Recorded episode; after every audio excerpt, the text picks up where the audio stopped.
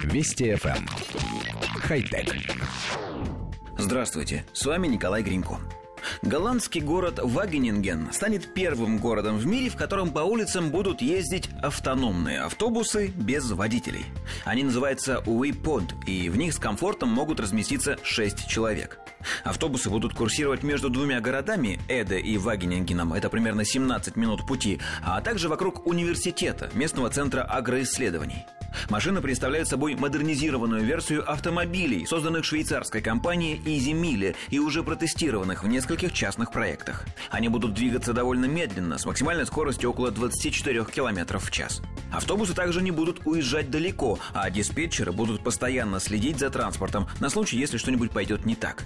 Тем не менее, это все равно крайне интересный проект. Первое регулярное использование автономных автобусов на общественных дорогах. Автобусы, разумеется, используют данный GPS, но бортовой компьютер может сам получать информацию о направлении движения. Один из разработчиков проекта, Йорис Юсельмойден, объясняет, если точность системы GPS снижается, например, из-за деревьев вдоль дороги, то автобус начинает распознавать объекты на местности. Камеры снимают их и сравнивают с уже известными объектами с ранних записей. Так как их позиция уже известна, то машина сможет вычислить, где она в данный момент находится. Коллектив редакции нашей программы считает, что человеческое несовершенство есть движущая сила прогресса. Как только среднестатистический Homo sapiens перестает справляться с какой-либо задачей, для него приходится придумывать высокотехнологичную замену. Когда скорость гонцов стала недостаточной для передачи мгновенных сообщений, были изобретены почтовые голуби, телеграф и СМС – как только кузнецы перестали успевать выполнять заказы, придумали прокатный стан и 3D-принтер.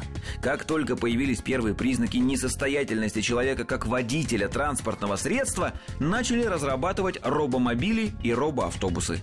По сути, человек постепенно перекладывает собственные заботы на стальные плечи роботов.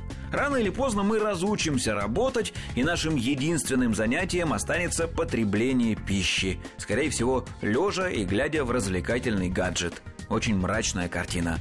Хотя... Вести FM. Эм. Хай-тек.